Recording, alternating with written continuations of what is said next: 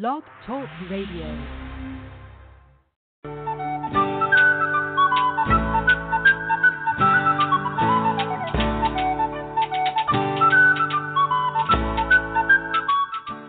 Welcome to the Spiritual Unity Radio Network, a station dedicated to the concept that all manifestations of the divine are equally valid.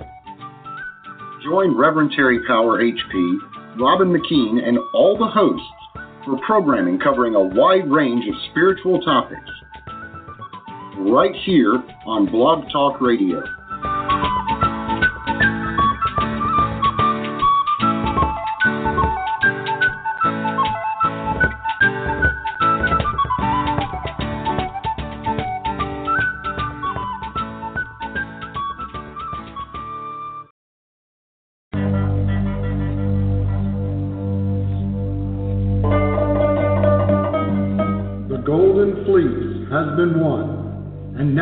Our true work begins.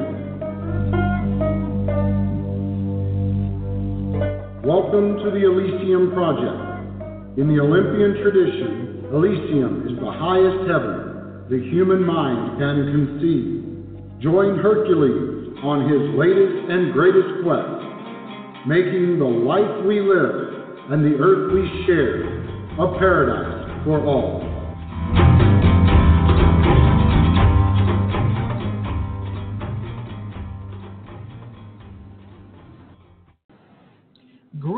And welcome to the Elysium Project. I'm your host, Hercules Invictus, and today I am greatly honored to announce a new adventure. With uh, Chauncey Brown III, I will be taking a voyage into interfaith dialogue where people who stand in very different places um, manage to see much of the world in the same way. And uh, this is being done in hopes that it increases civil discourse and it really makes uh, people ponder how much better our world would be if we operated from our commonalities rather than from our differences. Greetings and welcome, Chauncey. I'm great. Hello. Hi, can you hear me? Yes. Uh, thank you very much for welcoming me on on the show, Hercules. It sounded. Uh, I know that we've been experiencing technical difficulty on the shows, and it, for a brief moment, it sounded like I was cut out and back in. I didn't know if the show call dropped. But I'm very honored and thankful uh, to be on your show. Yes, my name is Chauncey I. Brown III. My Hebrew name is Brother Isaiah uh, Ben Judah. Uh, and if you don't mind, I'll just jump right in and start talking about uh, my experiences from boyhood and how I came uh, into Judaism. If that's okay with you, unless you have some specific questions you'd like That to ask be- me to start. No, no, no. The, type of show. Would you prefer to be called uh, Brother Isaiah Ben? Um, it, it, you've met me as Chauncey. Whatever you feel comfortable with, um, it's fine. Um, you know, either way. Uh, usually, I use my Hebrew name for my other uh, Hebrew brothers and sisters, uh, but that's fine. Uh, you know, uh, I, I, either way, it, it, you know, I, I'm fine with it. Uh, but once again, I want to say thank you for allowing me an Well, opportunity. Thank you for being here. We had quite an adventure getting here, but that's a tale told uh, on another Yes, day. yes. Uh, so go ahead. I'd love to hear the whole tale. I heard parts of it. and Now I'd like to hear the whole. Uh, sure. Um, I grew up in uh, in Paterson, New Jersey, um, in 1962, uh, which was a melting pot then, and it still is. But I grew up in a predominantly um, Jewish neighborhood. Um, you know, I'm an avid student of Hebrew, Aramaic, uh, Judaism, and Egyptian history. I began my journey in faith with God um, as a little boy. I grew up in a Presbyterian, African Methodist Zion church, and I went to Catholic school. Uh, unbeknownst to me, until I got older, I didn't realize that my father uh, practiced Judaism at home during the Passover with the matzahs and the bread, and I never realized it uh, until I got older uh, that there were books around the house about Judaism, about the Passover, about the holy days. Um, so I was exposed to um, actually three different religions uh, when I was growing up. Well, actually four. Uh, in the house, uh, somewhat Judaism. I went to Catholic high school, like I said, African Methodist, Episcopal Zion Church, and, and Presbyterian Church. Um, but as I got older, I continued uh, my search for the truth by fellowshipping. I spent a couple of years of fellowshipping with the Mormon Church. Um, I even uh, went as far as going to the University of the Mormon uh, school out in in Hawaii. Wow. Uh, in the early '90s, yes. Um, I also fellowship with uh, with Baptists. Uh, I also fellowship with um, with Muslims. Um, as a matter of fact, my oldest son uh, is a Muslim and he speaks Arabic. Uh, but I've had that experience. I've read the Quran. So mm-hmm. I've gained a, a, a great respect uh, for all religions I've studied, and, and I continue to study. Um, but I had a, a life-changing experience, and uh, in August 21st of 2009, uh, I was incarcerated. Um, I always tell people that I didn't go to prison for the crime I committed. I went to prison for the sins I committed, and rightfully so. Um, as a result, during my incarceration, I read the Bible daily, and I would ask God to help me understand the Bible and show me the truth. Mm-hmm.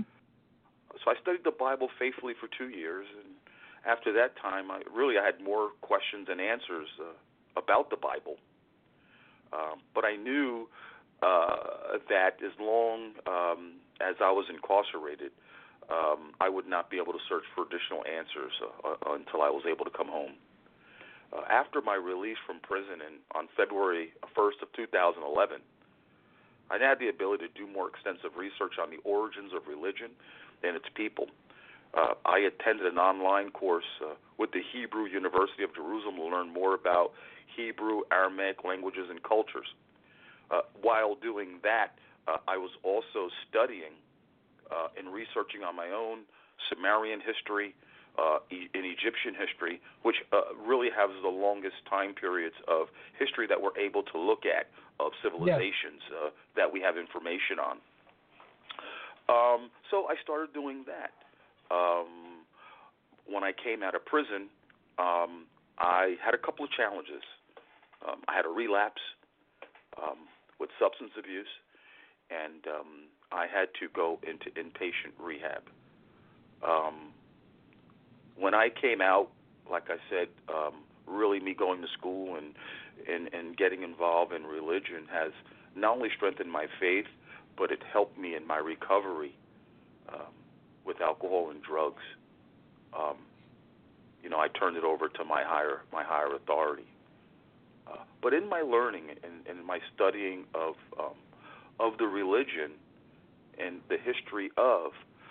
Uh, I follow Judaism now uh, because I'm still researching and studying history of five and ten thousand years ago. Judaism is the first monotheistic uh, religion, uh, the belief in one God. Mm-hmm. So therefore, uh, I lended myself uh, to the first religion and its discipline but also as a result of feeling comfortable because I grew up in a Jewish neighborhood. I watched people walk to the temple on the Sabbath. My father had a Jewish customs at the home, so I really feel more comfortable and at home um, with my faith uh, being Judaism uh, because I was exposed to it um, uh, as a child. Um, I keep the Sabbath. I keep the holy days. Um, but more importantly, it's brought me, as we've talked about in other conversations, to an understanding of being to be tolerant, um, to be humble, to be compassionate to those who may have a different thought or perception of faith and religion than I do. Um, mm-hmm. Everyone has to arrive at their destination in their time and their place. And I realize how long it took me and how confused I was in looking for the truth with the many religions that I participated in until I found a home. So I'm very thoughtful and mindful of other people where they are in their religious beliefs, whether it's learning, trying to get an understanding uh, of religion or of God. Um, And as long as we seek to do good and to love our fellow man and woman, I think that's the higher, the highest order in the universe. No matter what you, no matter what religion you follow, um, it's the respect for the universe and the respect for everything that inhabits the animals and everything uh, that's in it um, that we spoke about. So I'm really thankful that I'm able to be on your show and to bring this message forward of faith. Uh, because what I've been through with my drug addiction, with prison, uh, only the Creator uh, can keep His hands on me and renew me uh, to the mm-hmm. person and redeem me to what I am today. And I am thankful. Um, I am blessed and thankful for all the experiences that I've had because it built character, it built integrity, and I learned from I learned from it. The only thing I regret is the people that I may have hurt and the impact that it might have had on the people that believed in me and when I was elected official, the people that had trusted in me. Uh, that is not who I was as a person. I had a lapse of judgment as a result of my alcohol and substance abuse. Um, however, that is in hindsight. Um, but that brought me to where I am now with my humility, my compassion, my sensitivity for homelessness, for people with opioid addiction, um, mental health challenges. That's what makes me a more compassionate person, not only because I experience these things and live with it, okay, but I got punished as a result of them as well. So therefore, I have, like I said, a more compassion and sensitivity to those that are less fortunate. Um, and and our and not to try to turn this into politics, but that's what hurts me the most about elected officials getting elected and forgetting about the people who need the help the most that they claim that they want to help. That's what makes me different. I've been homeless. I've lived on the streets. I've been in, in and out of rehab. I've been incarcerated. So I know what it is to be at the top. I know what it is to be at the bottom, and I know what it is to be climbing the ladder again. And whatever you know I can do to go ahead, please, please help me, please. Yeah. Yeah, and you and you know what it is to be human because uh, the human range of experience is quite uh, wide, uh, and what's uh, quote unquote acceptable is uh, rather narrow and uh, what happens is people pretend. And uh, yes. for someone uh, you, got, uh, you were broken. I'm sorry, you're breaking up. Oh, I'm sorry. Uh, can you hear me now? Yes, I can clearly. Mm-hmm. Um, and that ties you into the rest of humanity, and it gives you an insight that uh, few people have. And I'm very blessed for that. It's a different dynamic you know, we need we need public servants in public office, not politicians. Politicians have created the problems that we have. We need human beings that can identify with average people losing their homes, high taxes, things of that nature.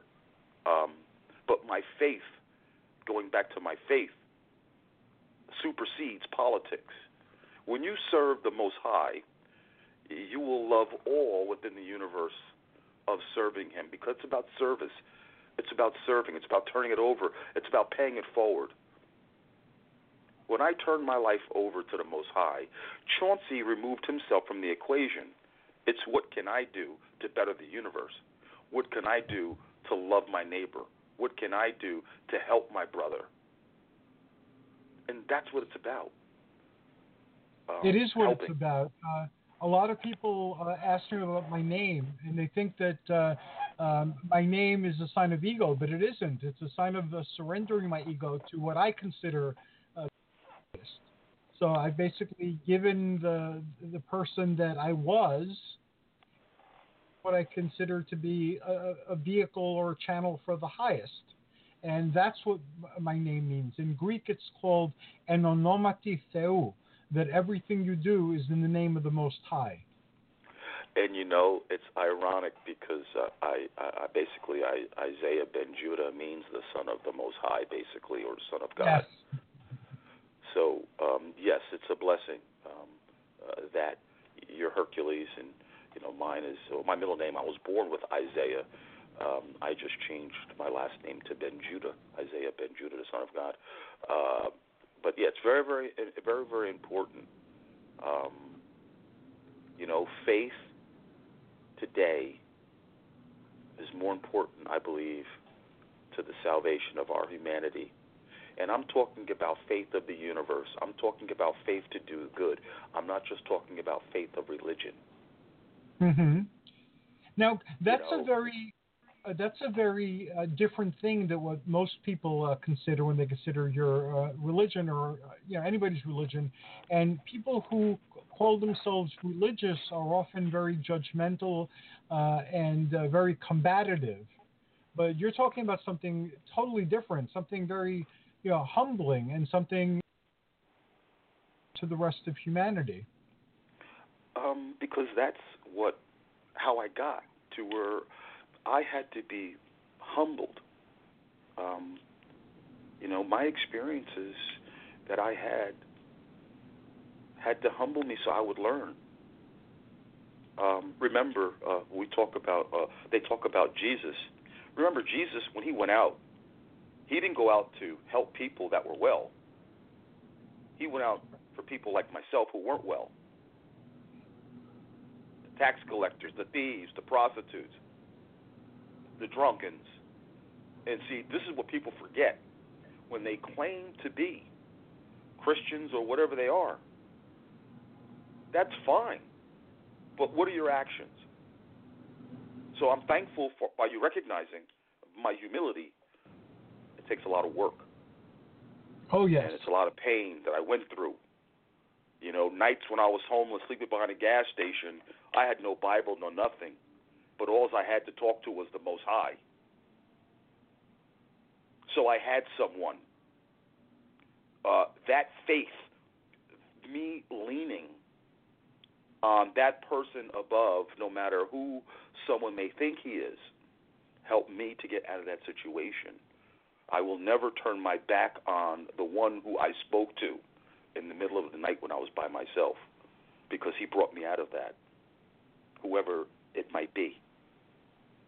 That has also um, have driven my faith full circle because of the drugs, because of the alcohol, uh, because of the homelessness, losing everything. Um, but finding yourself. Exactly. I, I found who I really was within this universe and what my purpose is, and it's to serve the Most High and all of His inhabitants. And you like to share your spirituality, uh, like I do on my page in uh, Facebook, for instance. Um, I share very generously of my spirituality. I don't ask anybody to believe uh, as I believe, uh, but because I found this path that opened my eyes and opened my heart, and uh, um, yeah, I share it generously in case it can help somebody else. And I noticed that you do the Amen. same thing on your Amen. page as well. Yes. Uh, you know, when we are in deep faith, and I know that you're in faith, I mean, we've had personal conversations. And faith does not always mean religious, but I understand that. It could mean spiritual faith, universal faith, that you understand karma. Um, I'm very thankful to share and bless my knowledge, my experiences, encouragement, words of wisdom to people. Because hold, and I think you you think the same way. What good Yes. does it do me holding on to it if I don't share it? Correct. And you What is it good for me to know? Uh huh. I'm sorry. That's okay. Go ahead. No, I was going to say Hercules. What good is it for me to know and keep it to myself? That that, Right. that, that that's no good. You know, if um if I'm not sharing what I learn, am I really being a servant of the Most High? Whatever is mine, I have acquired from the Most High. It is not mine. It it is mine as far as to see what I'm going to do with it to share with others, but it's not mine as a possession. Right. That's how I look at everything within the universe. Whatever I'm blessed with, the Most High blesses it with me to share with others. It's not for me to have, it's for me to share. And that's where love comes in and compassion, which as we could see, we lose a lot of that in today's world. Every it's about me, it's about selfishness, it's about I, I, I, me, me, me. And please, I don't want anybody to ever go through what I've gone through in my life to arrive at this humility because some people would not make it. You know, yeah, you've been through uh, a lot. Yeah, so you know, if if I can save one person, that's what this is about for me. Okay, uh, because the journey that I took, there has to be a purpose for me to still be here because I should not have been on this earth based on the things that I've gone through. And I'm being mild about what I talk to you about. Um, only there just has to be a force greater in the universe that grabbed me and took me out of that. Has to be. Because, oh, I agree. Uh, with all due respect, I should have been dead by now. So uh, I realize that my purpose is to serve all of the inhabitants within the universe from the Most High. That is my redemption. That is my purpose. My life is over. Now my, my new life is service. Service to you, service to others, service to my children, service to other children, service to humanity. That's where my journey, where my challenges have taken me to, is service. And, um, and I, my road no has not been as. I'm sorry. Go ahead. Uh, my road has not been as difficult as yours uh, or as extreme, but it's brought me to the same uh, place. And one of the things that uh, few people understand is that once you get to that place, uh, whatever way you happen to understand happen to you. So, for instance, uh, you are Jewish in our understanding of the universe and our approach to the universe, to the fact that other people might perceive the Most High in different ways. Exactly. Uh, and, and, that becomes okay rather than being uh, trying to convince somebody else that you have the only one way of understanding the universe. Exactly. And no, I don't. And and I've learned that by participating and studying various religions. You know, by fellowshipping with Mormons, Baptists, African Methodist, Presbyterian. I grew up Presbyterian, going to Catholic school, understanding and participating with all those different dynamics helped me to understand looking back in history and time. It helped me do my research. It helped me to understand the various denominations okay? Um, but while I'm still on this journey, and I'm on this journey for the rest of my life, it took me to Judaism, like I said earlier, because it was the first monotheistic religion. It is the one that I practice now the most out of any other religion. So therefore, that's why I say I subscribe or follow Judaism at this time, um, because it is the most uh, that I follow the holy days and the most disciplined uh, that I follow from the Old Testament. Um, but that is my commitment uh, to the Most High saving my life. Uh, and it's ironic just to share a little story with you. When sure. I was in prison, there was a quote in the Bible that really stuck out in my mind um, because some of the things I've done in the past I'm not very, very proud of. Um, and there was a, a scripture in the Bible that said the children suffering from the sins of the father. Well, it took me a couple of years, but when I got that concept, I always thought about when God spoke to Sarah and Lot about don't look back when they left Sodom and Gomorrah, and Sarah looked back and turned into a pillar of salt.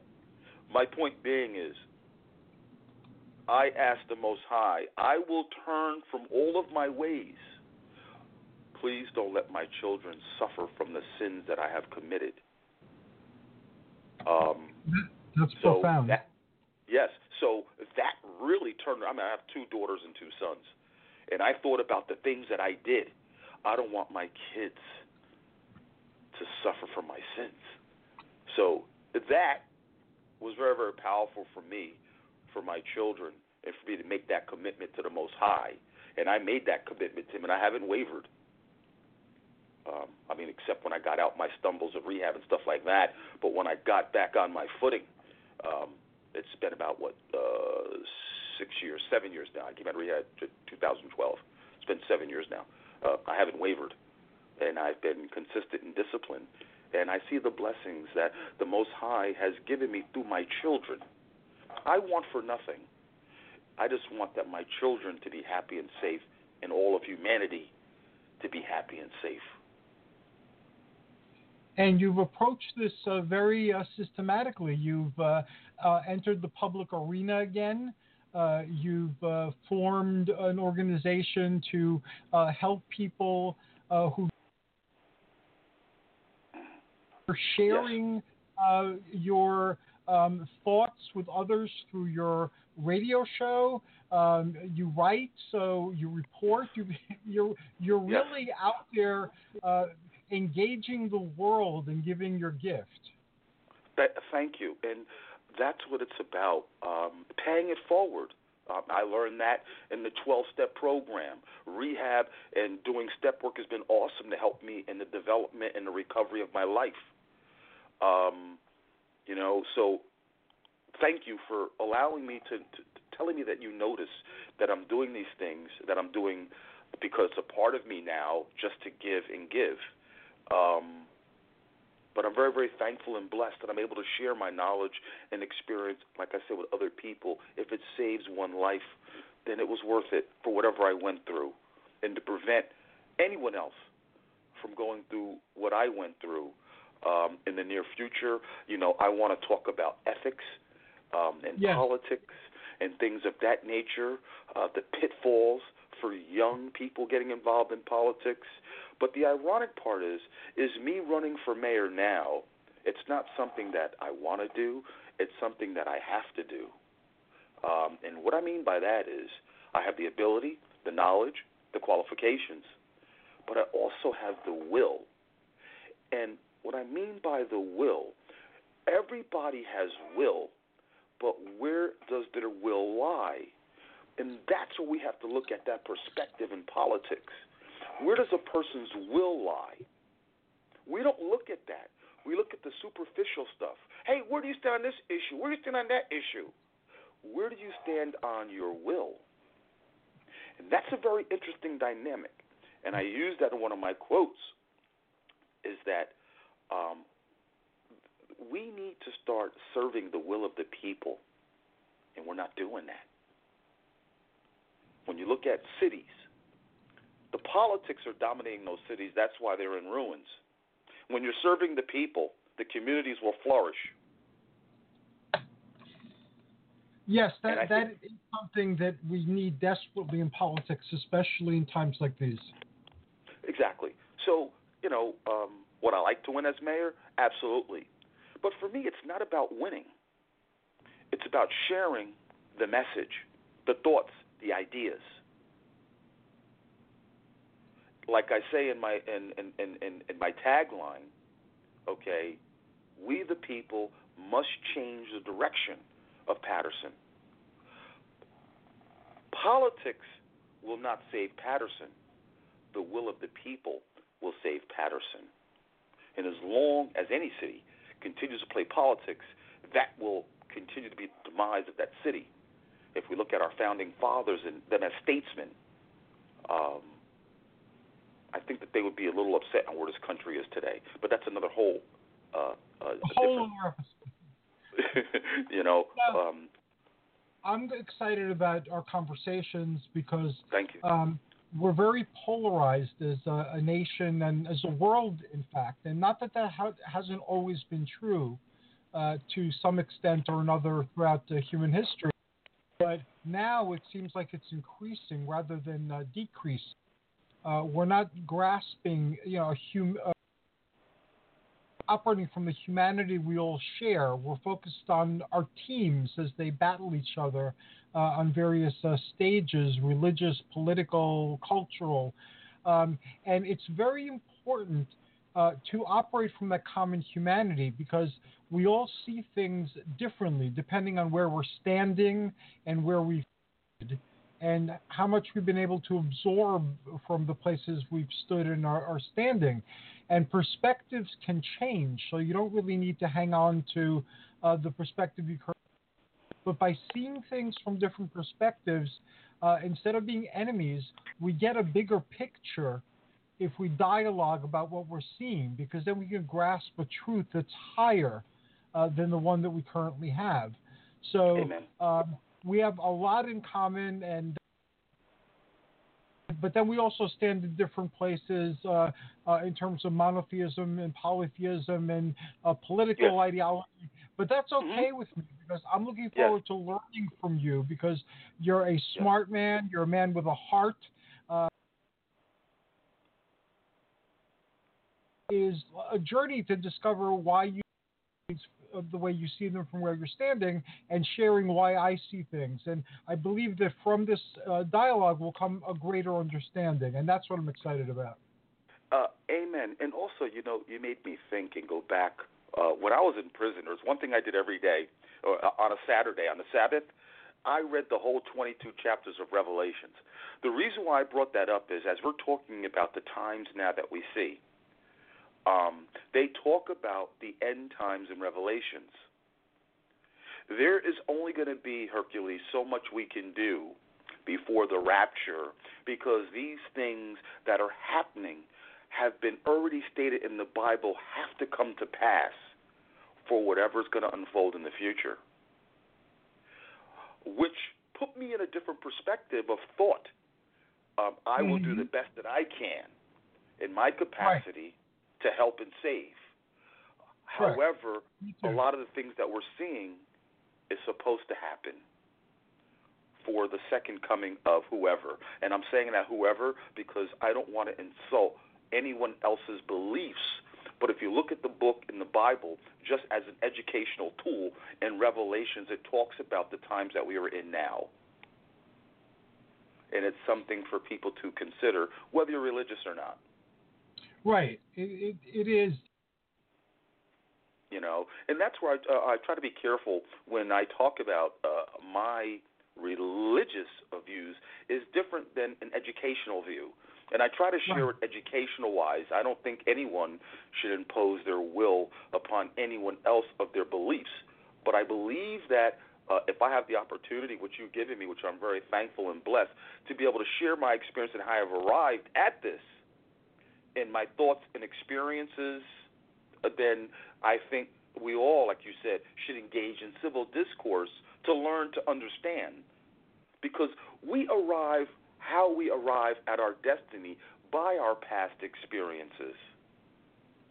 And because we all don't share the same experiences, like you and I talk, we still can arrive at the same place and we still yes. could move together, um, even though we didn't but we we went through two different paths, but we still are connected now. right, right. Just you, you, you know what I mean? Uh, but yes. like you said, it's important. We can learn from one another. We are learning from one another, and that's what it's about.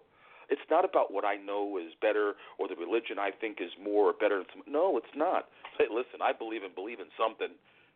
as long as it's for the betterment of the universe and humanity, I'm good with exactly. it. exactly. I mean, you you know what I mean? I mean, I understand that concept you know, which I think is important. You know, um, a lot of people, and I'm okay with people who doubt or don't believe in the Most High. I understand that. Uh, it took me most of my life and the challenges I went through just to come to this point. So I'm a very understanding person. When people have challenges with faith, they doubt belief. I understand because I've been in all those places. And that's but, given you Instead of feeling yes. uh, further victimized, uh, you became empowered and you found yourself. And, and that is something I wish would happen to everyone as they pass through their, life. Uh, many people are crushed by life. Uh, they fall into uh, patterns and uh, wind up causing a lot of harm. but you confronted that face on, and you're very open with sharing what happened to you. and this is good because um, life as it should be isn't as it actually is. And we really need to understand what things actually are if we're to solve any of the problems in this world, if we're going to be of any use. we have to really My- share is our own experience and understanding. Uh, thank you so much. My biggest challenge was facing my fears. Once I was able to face my fears, once I was able to face myself, once I was able to be honest with myself, once I was able to hold myself accountable for all the things that I did wrong, once I became honest with myself, then I could be honest with other people. Yes. You know, that's where recovery starts. I can't get better if I'm not honest with myself, and I can't stay better if I don't share what happened to me with others. Amen to that. That that is at the heart of it all. And I'm looking at the clock. Our journey for today is almost over. Uh, Super. so I'm looking forward to our next.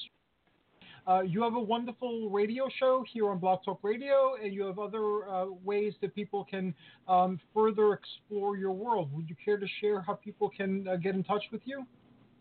Uh, yes, um, you can join me. Um, well, I have a Facebook page. Uh, if you're concerned, if you're interested in learning about my faith, you can go to my Facebook page. It's Brother Isaiah Ben Judah on Facebook. Uh, or if you just want to connect with Chauncey Brown, uh, I'm Chauncey I. Brown III. Uh, it's Chauncey, C H A U N C E Y I B R O W N. It's 3RD uh, on Facebook. Um, and then uh, look me up, connect, and uh, I'll share a word with you. I really appreciate you having me on the show, Hercules. Uh, God bless everyone. God bless this country. I look forward to being on the show again. May Olympus and God and the universe all bless you as well. Thank you. It's been an awesome journey so far. Forward uh, to the next uh, step. Have a good night, and once again, I want to thank you and your audience for your for your for your time today. God bless. God bless. And Okay, we're going to listen to a quick song. You too, Chauncey. Uh, we're going to Okay. listen to a quick song, Bone Poets Orchestra's Evolve, and then we'll be back with Astrid.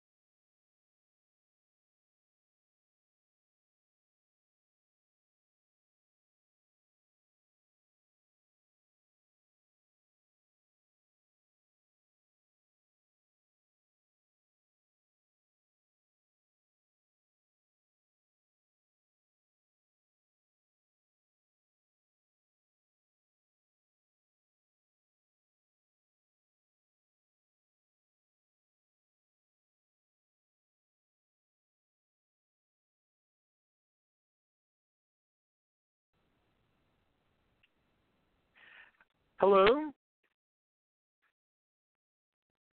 Hello, Astrid? Hello, Astrid? Yes, I'm here. Can you hear me? Yes, the entire board went dead. When I came, I came back with my coffee and my cough drop. I know. I called a couple of times. I'm saying I don't hear anything. Yes, uh, I guess the uh, technical difficulties are not over. I was so encouraged uh, with the last uh, segment. Oh. But anyway, we're here and we're back, and uh, um, the universe is, I think, telling me that the steps I wanted to take to evolve the show, I need to do them sooner rather than later. So we'll have a better show, um, uh, a better show technically, uh, much uh, shorter a time. Anyway, th- um, thank you so much for holding on. You're an awesome person, an awesome friend, and uh, thank you for being on the show tonight. Um, so, so many wonderful things are happening, and uh, I'd love to hear what's happening on your end. Well, uh, I'm assuming we're talking a little bit about the whole labor movement, and um, Yes. I and I would like to get a little bit into the insight because, like all your previous guests, always talk about um, their experiences, and we always talk about the uh, art of communication, and that you need to hear Right. all different aspects of something before you make a decision. And uh, I'm sure you'll agree, and a lot of our listeners will agree, that we've seen a major trend uh, in this country in terms of having temp workers, not permanent employees. And and Right. the concept of, of appreciation and valuing the employee is just diminishing more and more. And a perfect example of this, I'm sure most people know about Walmart and people know about the supermarkets, how it starts out small scale and before you know it, it ends up being a very big movement as we see in this country. I was amazed and shocked to read that Google, who has so much in terms of profits, billions a year, um, has they, they rely on a growing underclass of temps. And these temps now outnumber the full timers. That totally blew me away. They have profits of of over well Alphabet is the the mother company of seven hundred and thirty nine billion dollars, and I don't Wow. know how they can justify um, paying hourly pay and then having minimal benefits and hiring contractors to hire part time temp workers. No vacations, obviously. If you're sick, you're sick. You lose Right. you just lose out. And um, we- we're talking people with that are doing, you know, some high level entry jobs, people temps that have doctorates. That totally blew me away. You know, companies starting with research projects in 2014 to improve speech recognition technology hired only temps who had many of them had doctorates in linguistics to help annotate and structure the data so that Google's computers could better understand what people were saying. But to only That- do it in terms of temps, it blows my mind. And then I read that uh, Silicon Valley, uh, Mhm. most of the labor accounts for 40 to 50 percent of the workers at these tech firms. That's what Dan uh, and the American Workforce Right. Association is uh, trying to address. And um, I noticed this first happening back in the 90s. Um, Right. I was contemplating moving to uh, Southern California. Right. And I went out there and went on interviews and things like that. And I was very surprised uh, to find that things that were very high paying uh, in uh, the East Coast, and, and at that point I was making a very good salary. I was, you know, um, known in my profession here. Uh, were getting paid very Sure. little in uh, um, the West Coast, and that uh, some things, even like social workers, were low-paying uh, part-time positions. So Right. I figured after uh, talking to a lot of people and going on a lot of interviews that uh, if I moved to Southern California, I'd have to work three part-time jobs to make the money that I was making with you know one full-time job in uh, uh, New York, and that my salary, um, forget about the salary, but the benefits. Uh, I wouldn't have any benefits, so I'd lose like a whole benefit package. And back then, I was getting uh, like a month vacation to start and all sorts of perks uh, to change my job. So all that would be lost. I decided uh, for that reason and several others not to go out to Southern California in the early 90s. But slowly, I was very surprised to watch it creeping throughout the nation. And when we were in Pennsylvania, um, and I, I was working in education at the time. Uh, I was teaching in uh, community college, and I was doing like workshops. That these opportunities uh, there too. Like for instance, when I was hired by a college, uh, they hired me one half hour short of uh, uh, full time, so I'd be part time. And I often wound up working that extra half hour, uh, and they wouldn't give it to you in money, so you wouldn't be uh, uh, working uh, full time. They'd give it to you like in vacation time or something. All right, so compensation, some other kind of compensation. Right, But right, but but we see the Google of one of the companies that everybody aspires to work for to have Yes. like 120,000 temps, 121,000 temps and contractors around the world, and roughly 102 are full time. So there's a big disparity. yes, yes, that is horrible. And it also came out about Bezos with Amazon, the amount of money that that man has amassed. And people were fighting for some kind of uni- unionization because they weren't allowed to even go to use bathroom facilities. I heard that. yeah, being told to use a bottle, I, I think that's frightening. On a job, yes, it is frightening. You've been on a long car voyage, that's frightening. But Well, uh, you know, it just reminds me job, of stories. Yeah, and and these remind me of stories that my parents would tell me about um, the days of non-union workers. And here the unions had been diminished. I mean, I, I realize it's a seesaw, and there was a point when there was the boom economy because baby boomers were making money, were socking it away, were spending it on their familial needs depending on the ages of their children or where they were at their point in their life. And now you have baby boomers retiring. So we have some real severe issues here. Um, and and I, and I'm looking at some of these these stories here about people getting paid virtually nothing and having doctorates and not having jobs and and no rights whatsoever. And it's in both places. It started in the private sector and it has Yes. moved the past 10 years into the public sector. At one time, I can remember when I started, you know, in the teaching profession, uh, people in business were making big money because those were the boom years, and they'd say, "Well, you know, it's your fault. You you chose to go into public education, and so your salary isn't that great, but at least you get decent benefits." Right. And now you're seeing the situation where that's not the case.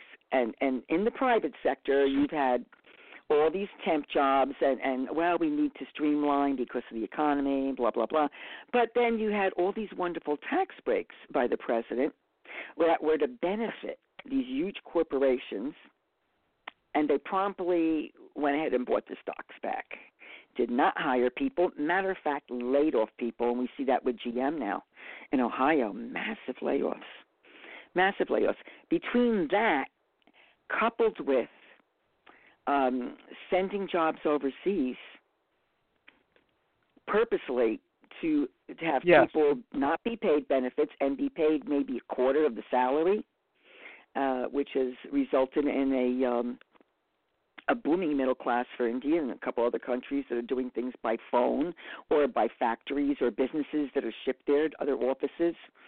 Uh, these two things coupled together has really made a major change in the way people work and and how they survive because it, it becomes increasingly difficult even professional people it doesn't matter what the position is now uh there is no safety in job security. I mean the teaching profession No. you know that was a big thing but at least you have tenure and well no because if you're brought up on charges there's a procedure you know you will be eliminated for your job.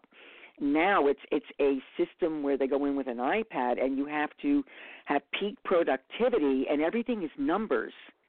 Forgetting that you're dealing with a lot of different variables you know, uh, did, this child have breakfast in the morning? Um, what classroom does this teacher have versus another classroom? Uh, how many children is, is that person, he or she, providing for within the day? Uh, what's the size of the classroom? Are they getting help? Do they have supplies? So it's amazing how how working conditions have slid backward to the 40s. And those things, the time studies, never they, they were proven not to be effective ways of uh, uh, of measuring productivity or managing people. I remember uh, when I first got into uh, workforce development, uh, and uh, I studied uh, public administration and workforce development and labor and so forth in uh, um, starting with Medgar Evers uh, and onward to other uh, colleges and uh, training programs. Um, those time studies were shown not to be effective. That initially people thought they are, but they actually um, motivated people to sabotage what they were doing uh, Oh, yeah. you know, rather than uh, you know finding creative ways not to work rather than actually working. Mm-hmm. And and you see, just as you see um, what's going on now with investigations, you know, how would anyone refuse or say no when you were ordered to report to a high court and and be investigated or give your findings? And now you see people. To me, I, I always thought when you did things like that, you know, that was uh, you're going to get get slapped with a fine or be put in jail because you're not cooperating with the law. But yet you're seeing now investigations turning around saying, "Well, I want to investigate the investigators," and that's a great parallel to what's going on all across the board. You know, with, with Right. the job market. Oh, well, they don't they don't need to have this. We can't survive giving them these benefits. Well, why do you need these high profits to this extent? And matter of fact, they said CEOs are making the most unbelievable bonuses and pays now. 300, 300 times what their uh, employees make. Yes. Yes. And you could say, well, you know, they deserve it. Well, excuse me, not when it's to the point where someone cannot afford to feed their family, has to work a part time job, or um, has to worry if they have a job the next day when they go back. Um, you know, like when when does it stop being that you turn the table around and, and say, well, you know, you're you're the worker and you don't need this, and I need to show a profit. The the worker is the consumer. so Yes. when is it become seems to have been where, where is the equity? Yeah, the the equity, and and I think people need to start looking and saying, wait a minute. Never mind turning the tables around. Why do you need that much money yet you can't even afford to, you know, allow your employees to go to the bathroom? Tell them not to stop to to not stop to go to the lavatory. It's you know labor laws, and that's the whole thing too, because you have the uh, labor department um, Labor, Treasury, and Commerce Department that's supposed to be there regulating things. And meanwhile, things are just going totally south. Uh, a good example is now you have in New Jersey the state Senate President, Sweeney, who is pushing major, two, I think two dozen bills, and he's going around saying he's going to cure New Jersey fiscal ills and lower taxpayer bills. And the problem is the public sector. And this is bear with me because I'm going to mention what he wants to do, and then I'm going to go all the way back in the timeline and see how this came to be. So um, the bill, one bill, the S. 3753 would reduce retirement benefits for teachers and state and municipal employees who are members of the public employee retirement system. And then what they want to do is basically go into 401k plan rather than have the the pension system. But if you know anything about the pension system, people have been paying over the years, starting all the way back Yes. from Whitman, which was in 1996, it has increased continually the amount of money we are putting into the, the teachers' pension fund. Well, in uh, during the boom years, she got in, you know, with union backing, and and then she proceeded in 1997 to borrow money to balance the budget, and so the story Mm. starts. She borrowed 2.75 billion dollars from the teachers' pension fund because oh, it's just, you know, it's just so lush, and we, we will pay it back. But of course, they didn't. So um, basically, the New Jersey state is supposed to make contributions, make matching, matching contributions into the pension. Now they pull out $2.75 billion to balance their budget. From that point on, they never made a full payment. And there were many years no payment was made. And they were brought to court saying that um, it's against the law not to make the payment. You're breaking your own law. And Right. somehow it it just continued and continued. Plus, she added like a one percent increase to the pension payments besides taking the money out. She did that. Uh, the Department of Labor, Treasury, and Commerce is, oversees all the pension funds, and there are fees to manage them because they invest them on Wall Street. But when they made this one particular law about overseeing them and making sure they're regulating fees, they never included the phrase public employees. So that meant that Wall Street management fees went sky high. They pay an exorbitant amount of money to manage the investments. And then we're not even talking about the fact that while they're doing that, there were certain years that was never on the front page, but somewhere in a small little article in the business section, they'd say, "Oh, hedge fund investments, and in two weeks, I forgot how many billion, eighteen billion dollars, a huge amount of money loss." Mm-hmm. So the state of New Jersey needs to start looking looking at themselves and stop blaming the employees. Uh, in this country, two thirds of the states contribute at least ninety percent of full funding. Now that's according to Moody. New Jersey contributed only twenty eight percent, and that's not going through the years when they did nothing, absolutely nothing. So then in 2011, they had a pension reform law under Christie. And he increased the pension from 5.5 to 7.5 and he increased the age of retirement. So that way he said it'll it'll help in terms of uh, slowing down the money going out. And by the way he Mhm. made some huge payments into the pension fund.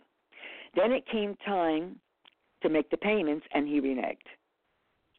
And said no i don't have to do it well i thought when you sign a contract it's binding but meanwhile, the teachers still had to pay up to seven five point uh, percent.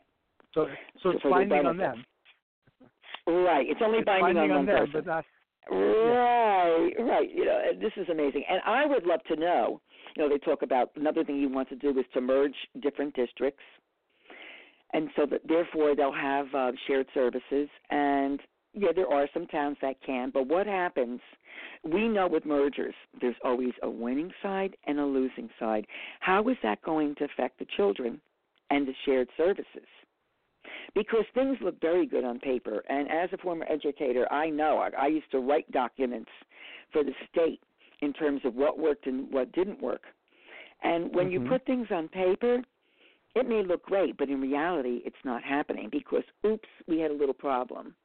Uh, our district, this, and again, people need to know that each district regulates and has their own collective bargaining, which is going down the tubes. More and more people are losing their rights to um, collective bargaining. An arbitrator just comes in and says, no, you can't do this, you can't do that. But since when do people work around the clock, no substitute in a school? Over 30 kids, We'll split the classes up. Oh, there's no substitute, put them in the auditorium. Let them use it as a study, a study hall Right.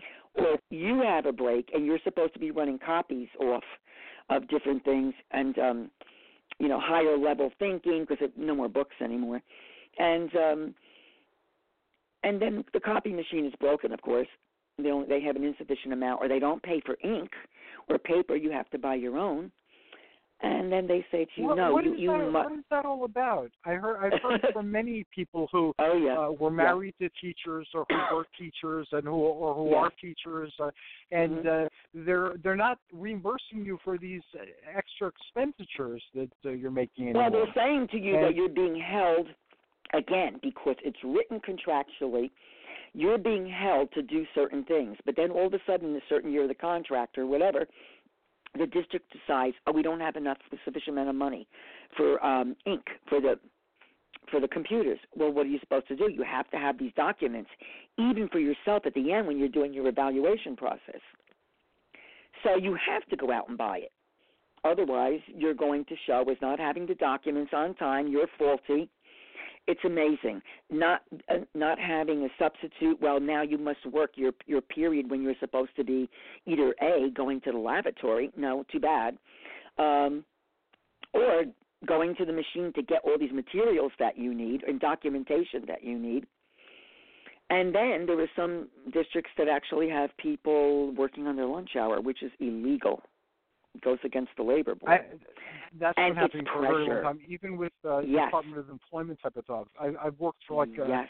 things that are Yes. a contractor from the Department of Labor, Department of Employment, and they'd often have you work uh, into your lunch hour or uh, after hours, and then wouldn't uh, Right. compensate you for it. And this was for the uh, DOE or DOL, you know. So Right. It's amazing. It's amazing. So in this country, I was reading that there are four trillion dollars sitting in co- country this country's public pension system.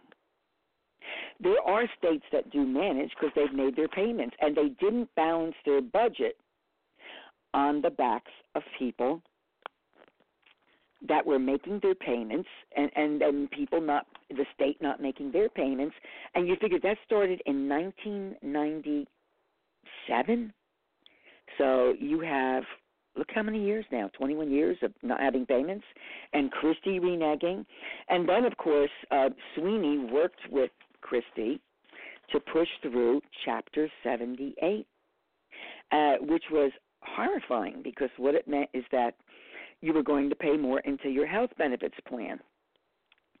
When you pay more into your health benefits plan, it's fine. Everybody had to pull a bit more in, but it was very unequal. Uh, I can't understand why you wouldn't pay a flat fee, regardless if Mhm. you were someone five years in the system or someone who was 30 years in the system.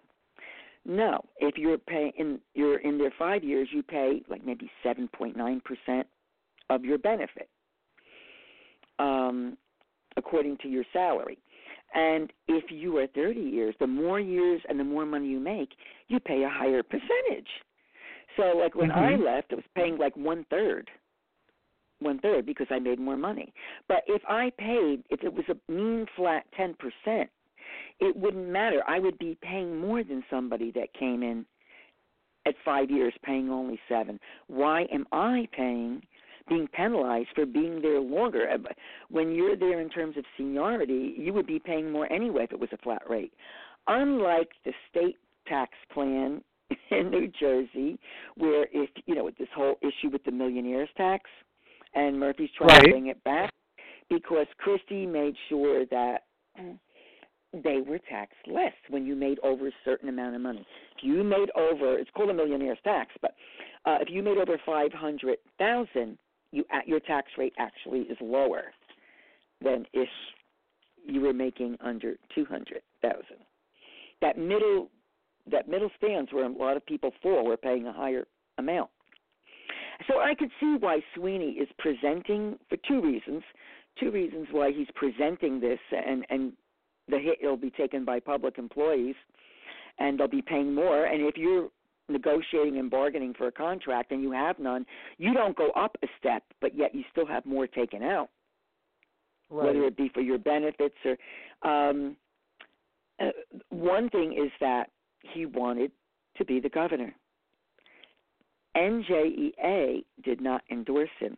Matter of fact, NJEA did the opposite. They uh, they said we can't endorse Sweeney because he threw Chapter 78 at us, where we're being penalized for teaching all these years, and we're retiring later, and we get less of a percentage, even though we've been putting the money in all these years. We've been faithfully putting. We don't have that option of saying no. I'm not making a payment because the money you put in is taking care of those that have retired already. So if you're going to put someone into a 401k plan, how Uh-huh. are they going to pay for today's uh, retirees? Where is that money coming from if that money gets shifted? Right. Yeah, then comes phase two. When they'll say, it, guess what? It seems kind of shady. All of, all of It is yeah, very like, shady. it seems- And, and then even he's saying, no, I, I, I don't think we should do the millionaires tax. Well, it's proven that the people that leave New Jersey are not in the millionaires bracket. They are not making 500k and plus. They are actually making less money. They are retirees that are leaving the state so they don't have to pay taxes on their pension or whatever. You know, have lower taxes. Um, so That's a total fallacy, total fallacy. But he's very upset with the teachers union because not only did they not endorse him, they I'm sure you read in the paper now they found out that one of the people that was giving money to um Murphy with campaigns and about this millionaire tax is NJEA. Well, NJEA has that right to uh when someone's working against them and he's such a as he says, you know, a big union man, they have a right to say, well, he's not working in the benefit for the benefit of the employees at all. Not at all. Matter of fact, you know, with all the things that he's planning to do with merging districts, well, then you're going to have to pay for busing. Right. So where is the saving? Where is the saving if you're going to be paying paying for busing now for kids? It would work in certain districts, like up here we have regional schools and it works. But uh, there are certain districts where the needs, like for special ed or certain programs, you pull the money away or, and services away. You know, how are you going to meet the needs of these children?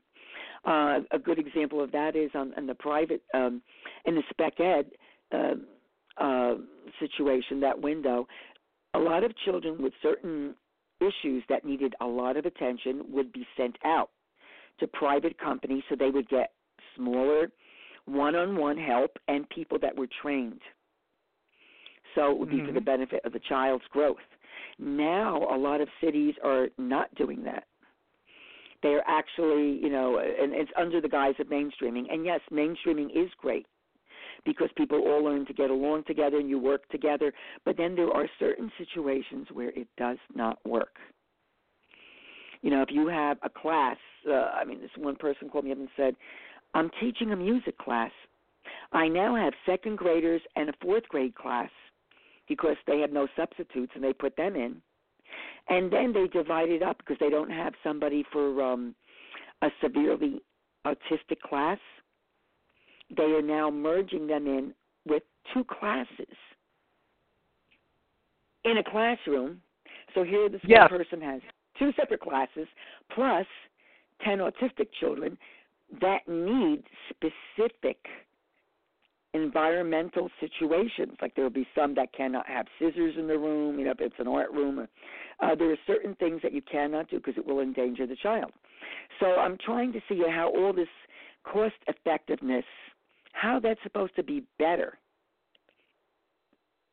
It, it isn't just like with uh, medicine, the cost effectiveness. Uh, Right. although you can make a case for it, it's not led to better uh, health care or a healthier public. In No. fact, it, it seems to It makes be it makes leading very wealthy pharma industries. Yes. uh, and and this is the way it is now, and and people have to say, wait a minute. If you, I'm glad to see people in Amazon and and Google, obviously under anonymity, coming all these little things that come out. But um, Amazon, they just said, no, we want a union, and we need certain rights here. And I think if more and more people start communicating what's going on and people realize how horrific it is in a lot of situations maybe then you know they'll, they'll start thinking that uh, there's something really drastically wrong you know maybe at one point maybe unions were too powerful i don't know i mean there's always a little um pendulum swing but it has gone all the way back I- to the 40s I- now I had yes, it, it has, and it's a bad place to be. I remember I had mixed uh, feelings about the unions back in like the '80s, uh, Right. because uh, my father uh, belonged to a union for very many years, uh, and then uh, you know t- toward the end when he wasn't moving as uh, quickly uh, as he had been, uh, the union really uh, did not uh, defend him like they, he thought they might, uh, and he wound up working uh, for minimum wage again basically, and he'd been he put in like decades um, into his profession, and uh, also I Hmm. know uh, when I worked in the hospital systems, uh, the unions often seem to lose things for us. You know, like like I remember one case when uh, uh, Martin Luther King Day. Um, know, Right. to get Martin Luther King Day as a as a paid holiday and things like that. I lost two weeks vacation because they they made Martin Luther King Day a holiday, and yeah, and I believe that Martin Luther King should have a holiday, but I I didn't like losing two weeks over that. Not at the cost of what you're losing more than what you have. I agree, and that Right, has right, to do with with who is running the union, because Mm. very very many uh, people have learned when you have a very strong union president, you need to do something about it. Excuse me. And one way you do it is by getting them on your side. You know, you put them in another position so they're grateful to you. Um, it's maneuvering, and and can they be bought off? And um, I remember when one particular supervisor in the school system took care of certain people and gave them these great literacy jobs, and they were a supervisor, you know, a middle management position, and out of the Right. classroom, and they were indebted to her. And then th- very unethical things started happening to people because when you owe favors like that, there are people who are very unethical and they're going to ask you for payback. So you've got to think twice about what you're willing, you know, what kind of morals are you will and scruples are you willing to give up? And you might say, well, I didn't know I'd have to do this or and some are very glad to do it because they see it about themselves, not realizing that it's Right. a total decline, total decline of everyone involved. It's a total picture because once one person gets knocked down in terms of benefit, and they could say, you know, in a school system, they could say, well, we're going to go privatize. Well, it may be them one day, but it could be you tomorrow. And people Right. don't look down the road to see the long range effects, whether it be privatization, whether it be um well, I'm I'm sure Mr. Sweeney, you know, is making a nice amount of change and doesn't want to pay more taxes. So of course he would love to see people that um the union that put money to uh his competitor and and therefore he didn't get to run for the governor and yet you still see him constantly trying to undercut the governor saying that if a governor doesn't sign this well then I'm going to go ahead with this and try and get it done myself. Well, it sounds Mhm. a little bit too much like the White House to me. That you're forgetting that there is it's not about your power. It's about doing things for the good of the constituency. And that's what Chauncey Brown had spoken of. That's what Bill speaks of. Uh, that's what Right. uh, Mark Zinn has spoken of. That's what Mayor Peter Austin has spoken of. It should be about governing and um, leading. Um, but we have a system of uh, selection that's a popularity contest. You know, you know, and it, the position doesn't always go to the most uh, uh, qualified. It goes to the most appealing uh, to you know to people. Right. uh, and uh, and what's really and sad of the time. Exactly. And what's very sad is I can understand people wanting to work with like minded people so you can get bills passed and this and that, but you need to have a total picture of what's going on. And a good example of that is, you know, within one school system, they had something called the Instructional Council. And it's made up of different educators that have a, a pulse within the union, that have a pulse on what's going on in all these different job positions, because every job is different. And very often it would just be friends, and that's not the way it's supposed to be. You should not be that comfortable with your friends so you have all like minded ideas. You need to have varying ways of looking at things. I, as a special um, interest person, you know, being a special area, which means I'm teaching like a, was teaching a thousand, nine hundred to thousand kids uh, a week, and had to Uh-huh. do um, multiple levels. My situation was different than being in a classroom with only 30 kids because my lessons had to be for eight to nine different class class um, levels, you know, K through six and special ed and gifted, and then varying them to the modifying them to the the need of the, of that particular class and where they were, and there was not a minute in between, and you know people would say well logically well then the person's going to wait and they'll allow you to go to lavatory or this or that. Not so. You know not so. Things may look very nice and organized on paper but the reality of the situation is that things get altered by saying, well, there's an exception to the rule here. There's only one person, and we need to make this schedule, and so she's going to have to work 4 Mhm. periods or five periods in a row without a break, which is illegal. And they get away with it by contract language. So when I hear people say, "What do you mean? You know, you're working four hours or or three hours straight without stopping to talk or sit. You're not allowed to, and or go to the laboratory. Well, that's the way it is." You know, and in another situation, someone won't in another town because they have enough people spread out. So it varies by location, and and and, and that's part of the problem. People need to hear the other side of the story because it's different Yes. in rural communities than it is in suburban communities than it is in urban communities and then the town next door is even going to be different because as I know you know now politics determines a lot of it you know who's sitting on Yes. the board of ed who's related to whom you know And I just looked at the clock. We've we've talked over 20 minutes over our segment. I enjoyed it so much. Um, well, it was interesting. uh, yes, it, it is, and it Yeah. all comes down to perspective and finding out all the information. You know, we say, "Well, the fake news, this, that." No, you know, the problem is there are many ways of looking at the same that's problem. something. Yes. Yes, and and even beyond that, there are about another hundred perspectives of the people doing different jobs related to that job. That that's very true, and that's uh, how um, I started a new uh, a show, a new segment with uh, Chauncey Brown. He's a conservative uh, Republican, Right. and uh, he's running for mayor in, uh, I believe, uh, Paterson, and uh, in 2022. And uh, he sees things very differently for me in terms of uh, spiritually, in terms of uh, politically, in terms of you know lots of things. Um, very, very different from how I see them.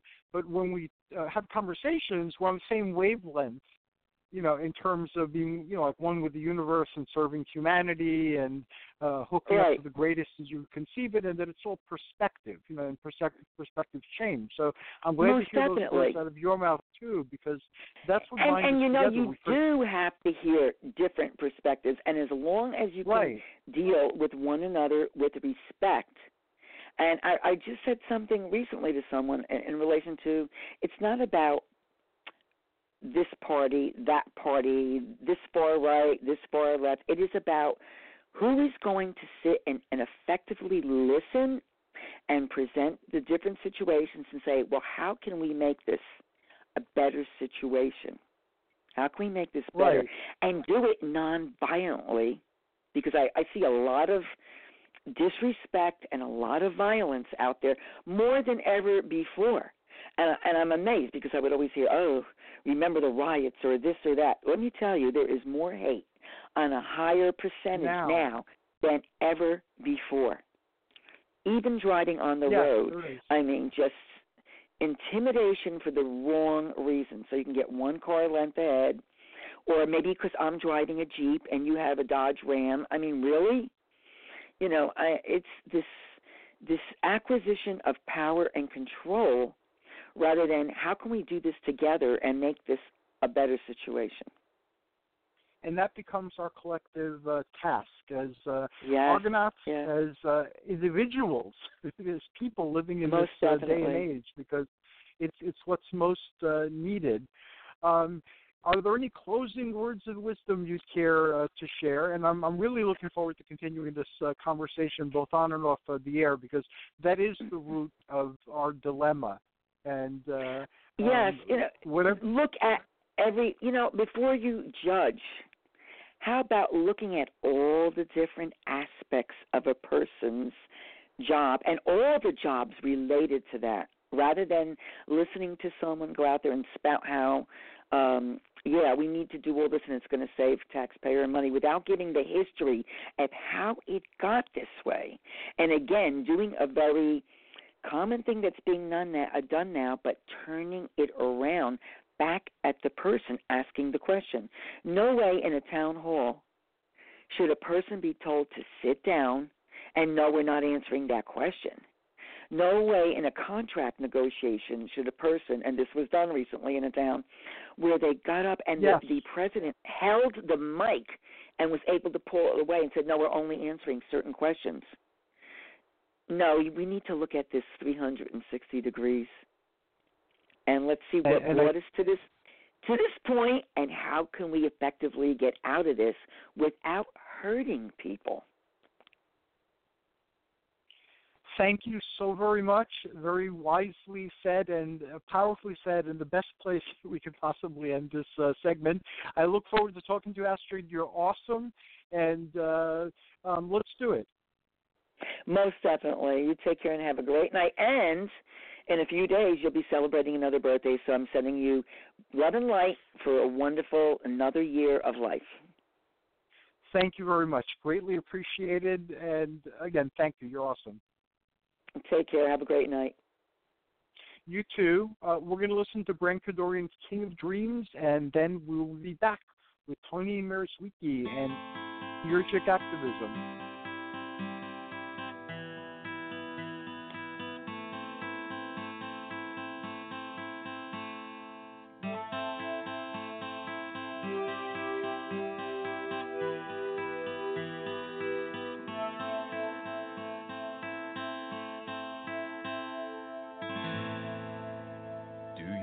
Ever wake up for no good reason? Sometime during the night. Sleep-filled eyes, scattered mind, dreamy pale moonlight. Do you wake up He said, no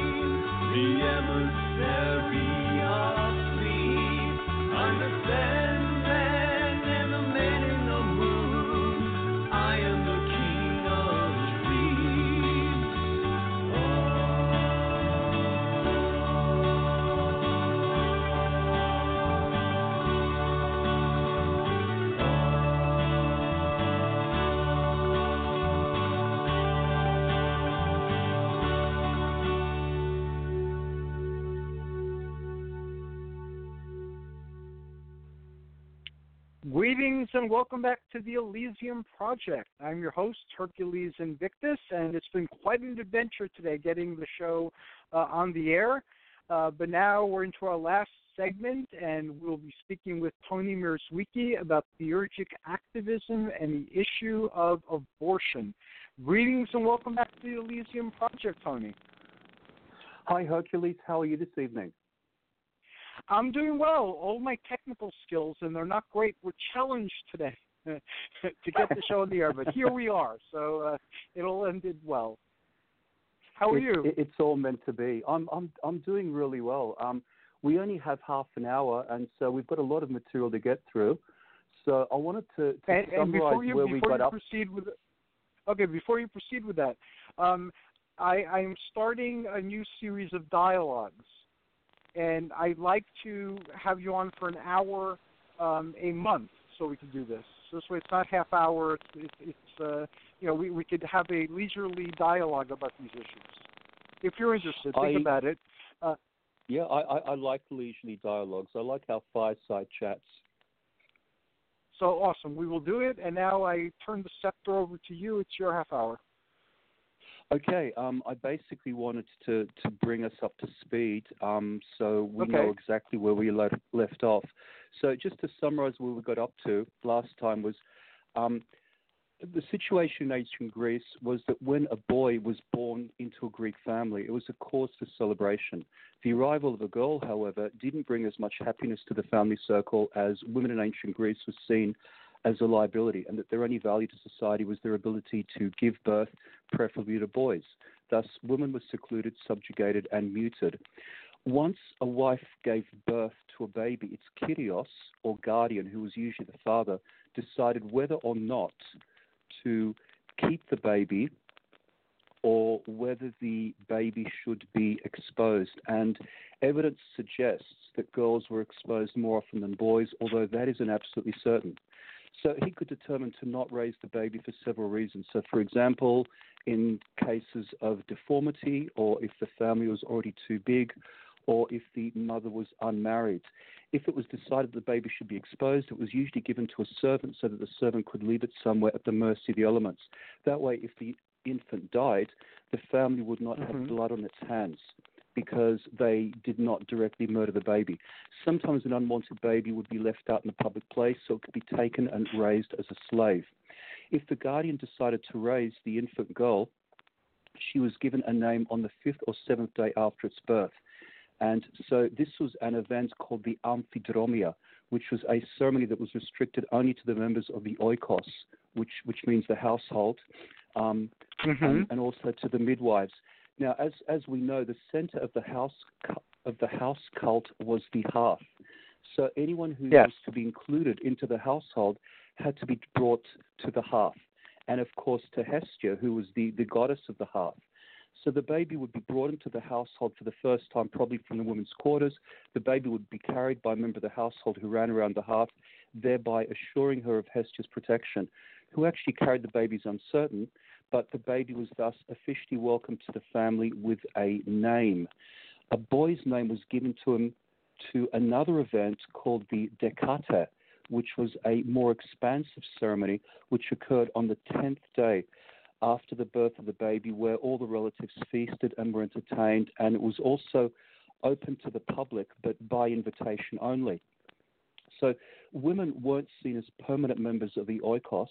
They were seen as transitory members who would leave the household once they got married, which normally happened at the age of 14. So during that time, they were often seen as a liability because they would drain the resources of the of the household, and also the girl had to be provided with a dowry for someone to take her.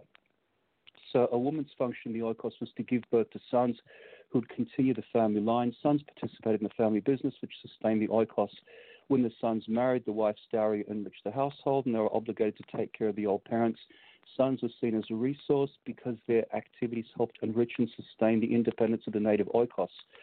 So that's the way it went down in ancient Greece, and obviously the ancient Greek model needs to be updated so that men Yes. and women are treated as equals. And that's one of the things I emphasize in my book, Hellenismos, constantly. I say that we can't blindly follow the example of the ancients. What we should be doing is modernizing but staying true to the spirit of the ancients.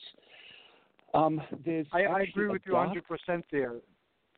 Uh, Yeah. The ancients had slavery. The ancients had uh, a definite uh, inequity between the uh, genders, uh, uh, and the ancients uh, committed uh, several other atrocities that we our world will be better without. Uh, but as you said, it's an evolution. Yes, uh, we're exa- not the exactly. ancients.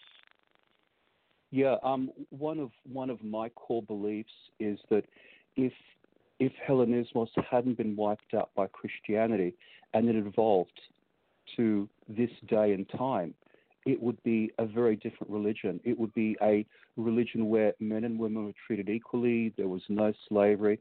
It would be much more palatable um, for for modern tastes. I agree. Um, I I I really believe it would have changed. So, um, getting back to what we covered last time, there is actually a dark side to all this. And in the 1930s, archaeologists were excavating the Athenian Agora, which is the marketplace in the center of the ancient Greek Yes. city. And they found a well which contained the skeletons of 450 dead infants, um, along with dogs and puppies, and the skeleton of one adult with serious physical deformities. Um, so the babies appear to have died naturally, and they were all less than a week old at the time of death. So it seems that if a baby died before the ceremony, the, the naming ceremony, its body was discarded, and it wasn't probably interred.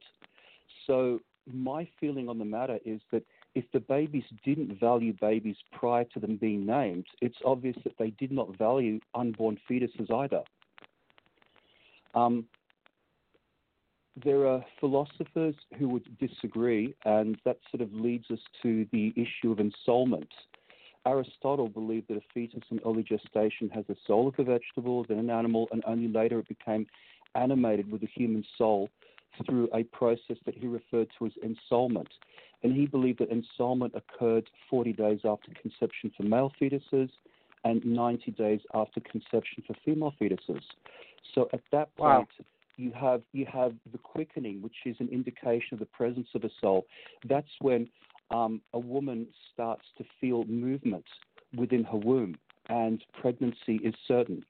The Stoics, on the other hand, maintain that the living animal soul was received only at birth through contact with the outer air, and then it will be transformed into the rational soul only at the age of 14.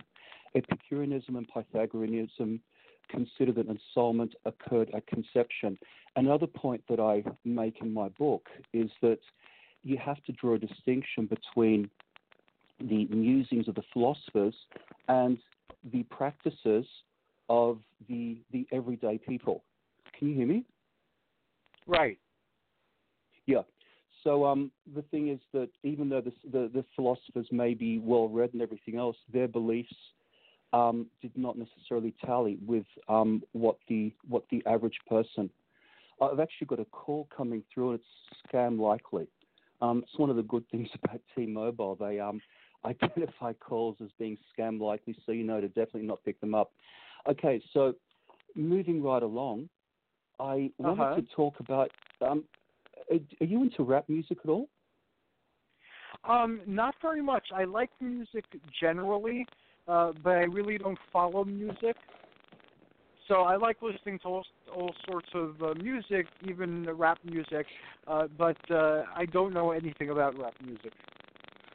Okay. Um, yeah, I'm probably more into classic rock. That's the sort of stuff I grew up with. But I, I don't mind. I, I don't mind good rap when I hear it, but I wanted to talk about an American rapper who calls himself Offset. He's a rapper Okay. and a singer and songwriter from Lawrenceville, Georgia. He was born Kiari Kendrell Cephas on December 14, 1991, and he's a member of the hip hop and trap music trio Migos, and he's also had solo projects. He's married to an American rapper called Cardi B, and they've collaborated together on a video um, called Clout, which is available on YouTube. It's quite an amazing video if you want to check it out. The reason why I'm bringing him up, yeah, yeah, um, quite an entertaining video. You'll you'll know what I mean when you see it.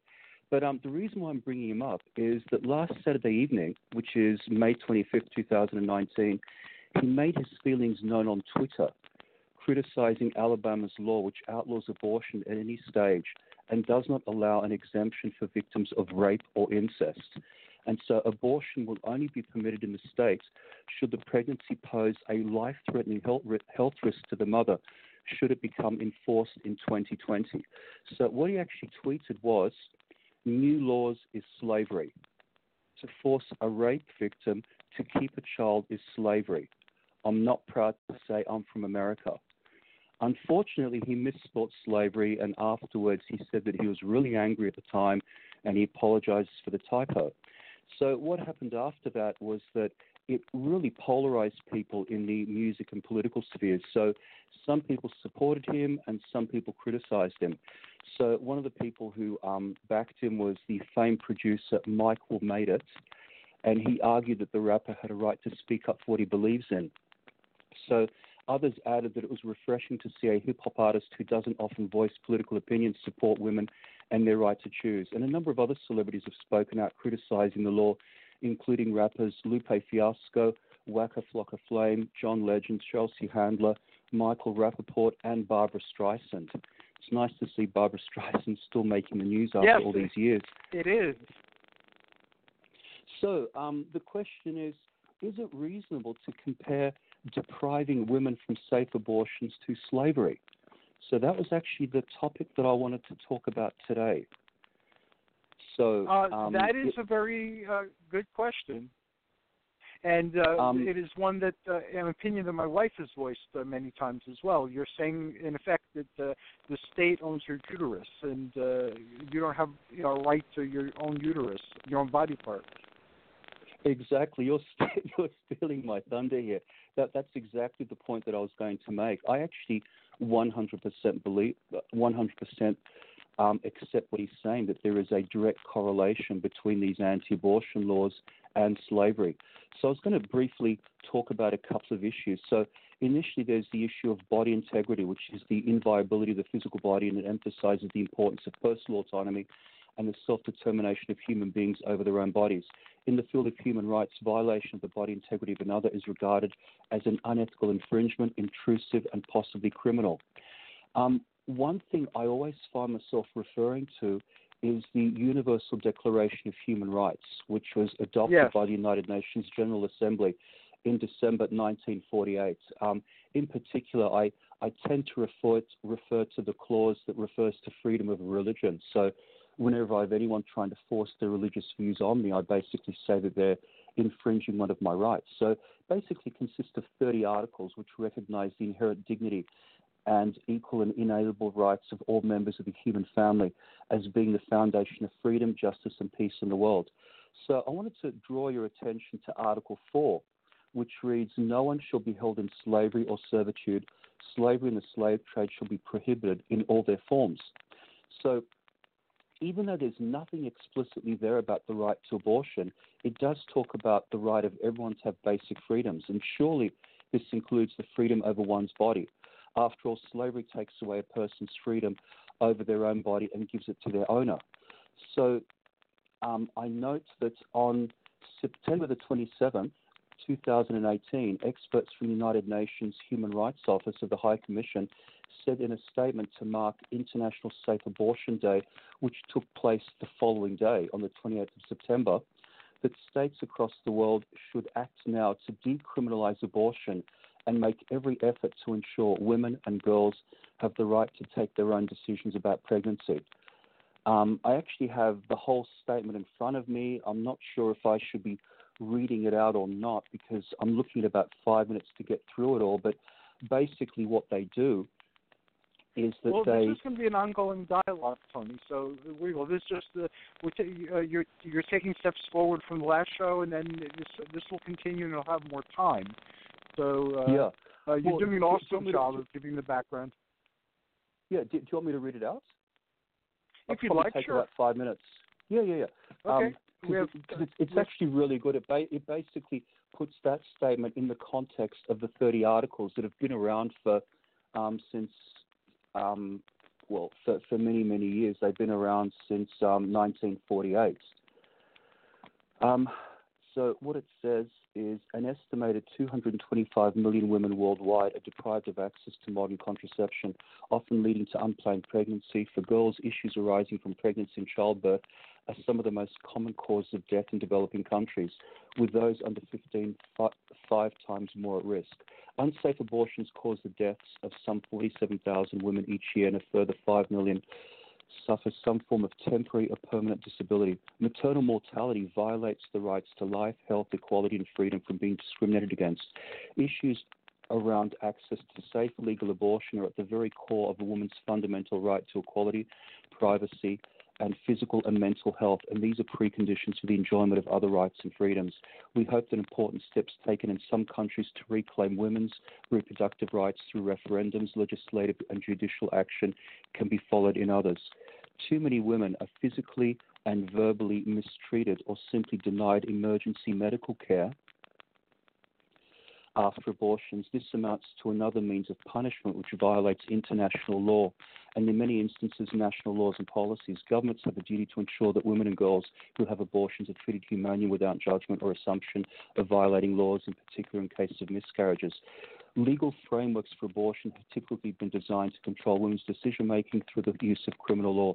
Data from the World Health Organization clearly demonstrates that criminalizing the termination of pregnancy does not reduce the number of women who resort to abortion procedures.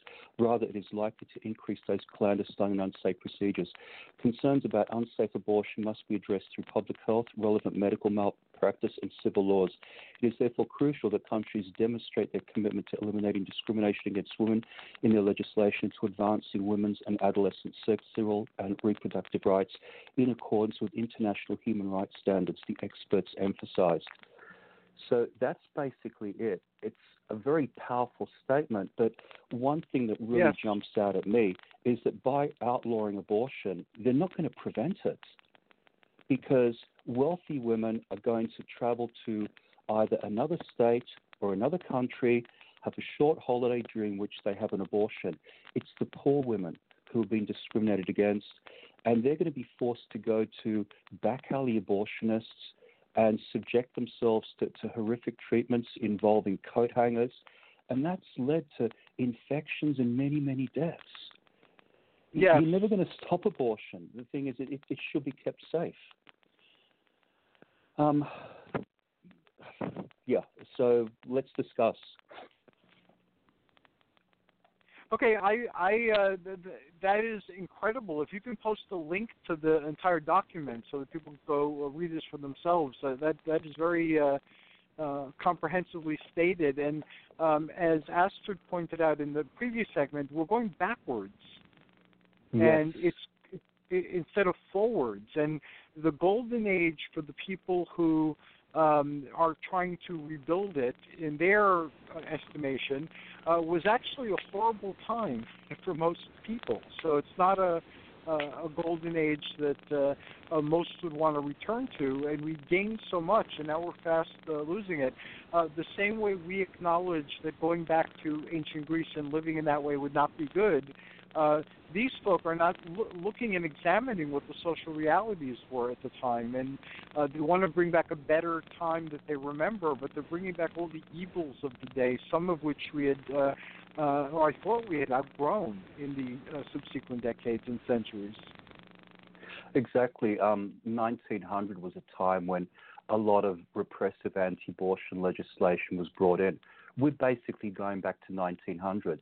We've had decades during which women have fought very, very hard to have rights over their own body. and those rights are being taken away. If you take those rights away, what's next? Are they going to lose the right to vote?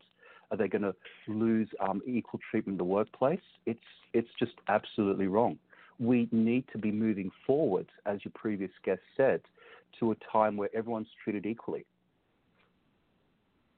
Oh, I agree. And uh, as you pointed out last time when this conversation uh, first started, um, we, as men, owe it to the women in our life and on the planet to support them in this uh, struggle and to do all we can by contacting legislators and and so forth. Because uh, if we're striving towards uh, uh, the dignity of uh, the human uh, soul and identifying with the human condition and and operating from a, even a human level, forget a divine level, uh, we need to get past the tribalism uh, and the neo-tribalism that right now is pitting us against each other in, in almost like a gladiator combat that's engulfing the globe.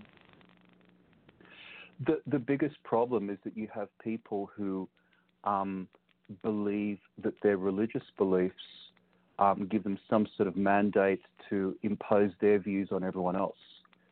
Yes. Um, and the, prob- the problem is that there's so much confusion in, in interpreting what's in the Bible. There are a number of Christian organizations and Jewish organizations who state outright that the Bible has nothing to say about abortion.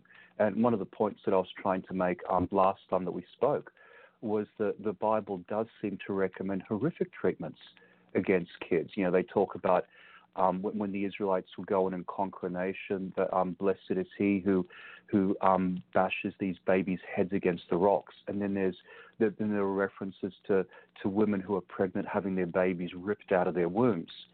So obviously, yes. um, the, the the Old Testament God doesn't seem to hold unborn babies or even little kids in particularly high regard. But yet, you've got people who supposedly follow the Bible ignoring all those verses and, and talking about the sanctity of of life when it's unborn, but then these same people are totally disinterested in helping women once they give birth. They don't want them mooching off the system. They they don't want to give them subsidized housing. They don't want to give them food stamps. They don't want to give them any sort of aid whatsoever. But yet they're trying to force them to carry their babies to term. It's, right. It's it's so absolutely wrong. It's it's not it's not a pro-life movement; it's a pro-birth movement. They don't particularly care what happens to the babies after they're born. Anyway, um, why could that? Why do you think that is? Because um, I believe I've uh, told the story uh, countless times about how uh, things that happen in psychiatric hospitals. Because I worked uh, as a therapist in psychiatric hospitals, a recreation director um, didn't make sense in terms of uh, discharges until you understood how insurance paid for hospitalization. Then it made perfect sense. So something is being gained beyond what we can see by things happening the way they're happening because uh, the people who are suggesting these uh, um, atrocities, aside from their uh, religious views, uh, are thinking, you know, intelligent people. So there, there's something else going on. Uh, what's coming into focus for me as uh, I explore this issue more and more is uh, the fact that uh, within less than a century, Caucasians will be a minority in this country. Mm-hmm. And looked at through that lens, a lot of it starts making more sense than it made before. I, I don't know if that's true, but uh, that's what I can see based on where I'm currently standing. I've heard very similar statements made um, regarding Europe. Um, I've I've read that even if the borders were sealed off now, given um, birth rates amongst various nationalities, um, the indigenous Europeans will become a minority by 2050. So, so and there, and there, there, are only there are only two countries that have closed off their borders to um, to, to, to immigrants, to, to non-indigenous immigrants, and they're Poland and Hungary. Um, so the other countries are changing, um, and I'm frankly worried about what I hear about happening in those countries.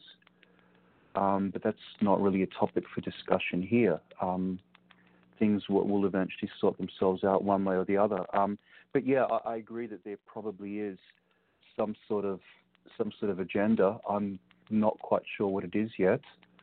Um, it's going to take a lot of investigating to, to work out what it is. But if any of your listeners have any ideas, um, I'm more than open to hear them. That is awesome, and I'm looking at the clock. We have uh, five minutes left for the show.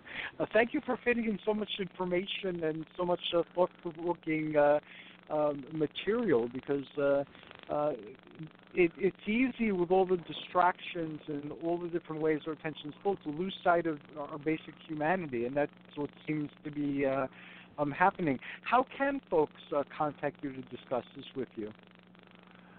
Um, probably the easiest way is is, is through Facebook. Um, I, I, tend to monitor Facebook a lot. I have I have a personal page and I also have an author page. Um, there's there's my website as well, but there are issues with with the website that I need to um, I need to fix up. But I, I can receive messages from that. I think Facebook is probably still the, the best way to go. Um, you've already kindly well. provided links. Yeah.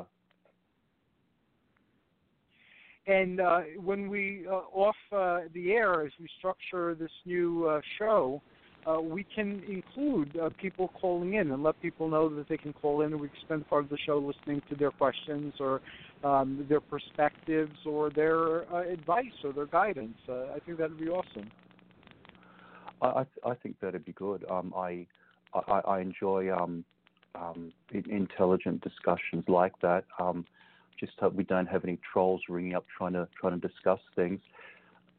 Um, and I think that if we have people of like mind ringing in, contributing ideas, we may actually be able to to come up with things that do work. But um, as we've emphasized, um, not just here, but um, we've had the um, the Theurgic panel, um, we need to be engaging in activism, and that activism takes two forms. You've got the normal time-honored means of activism, which which include um, writing letters, as as you pointed out, um, demonstrations. Um, also now there's social media where you can make your thoughts known. Um, you know, things like Twitter, other other things as well, just just to get your message out there.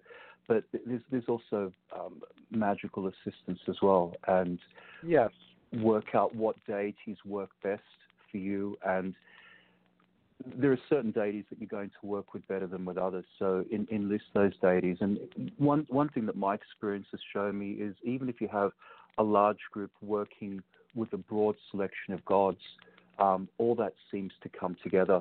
Um, if we're all aiming towards the same end, it doesn't matter what gods we're working with, whether we're working with gods or or, or angels or, or, even Catholic saints. We, we can we can still accomplish a hell of a lot. And I would and, I would love it if I would love it if we could get disparate groups together working to, to, to improve our society, make make society um, a, a, more equitable place. I'm I'm happy to work with anyone to accomplish that. Awesome! I'm honored to be working with you on that, and uh, thank you I'm so very much, Tony. With you too. thank you, and I'm looking forward to our next conversation. So am I. Have a great evening, and thank you for having me you too, and thank you for being on. And thanks to our listeners for listening in. Uh, please contact Tony, contact me, uh, get involved in this uh, dialogue because it's a call to action, it's a wake up call. Until next time, this is Tony and Hercules wishing you joyous journeys and great adventures.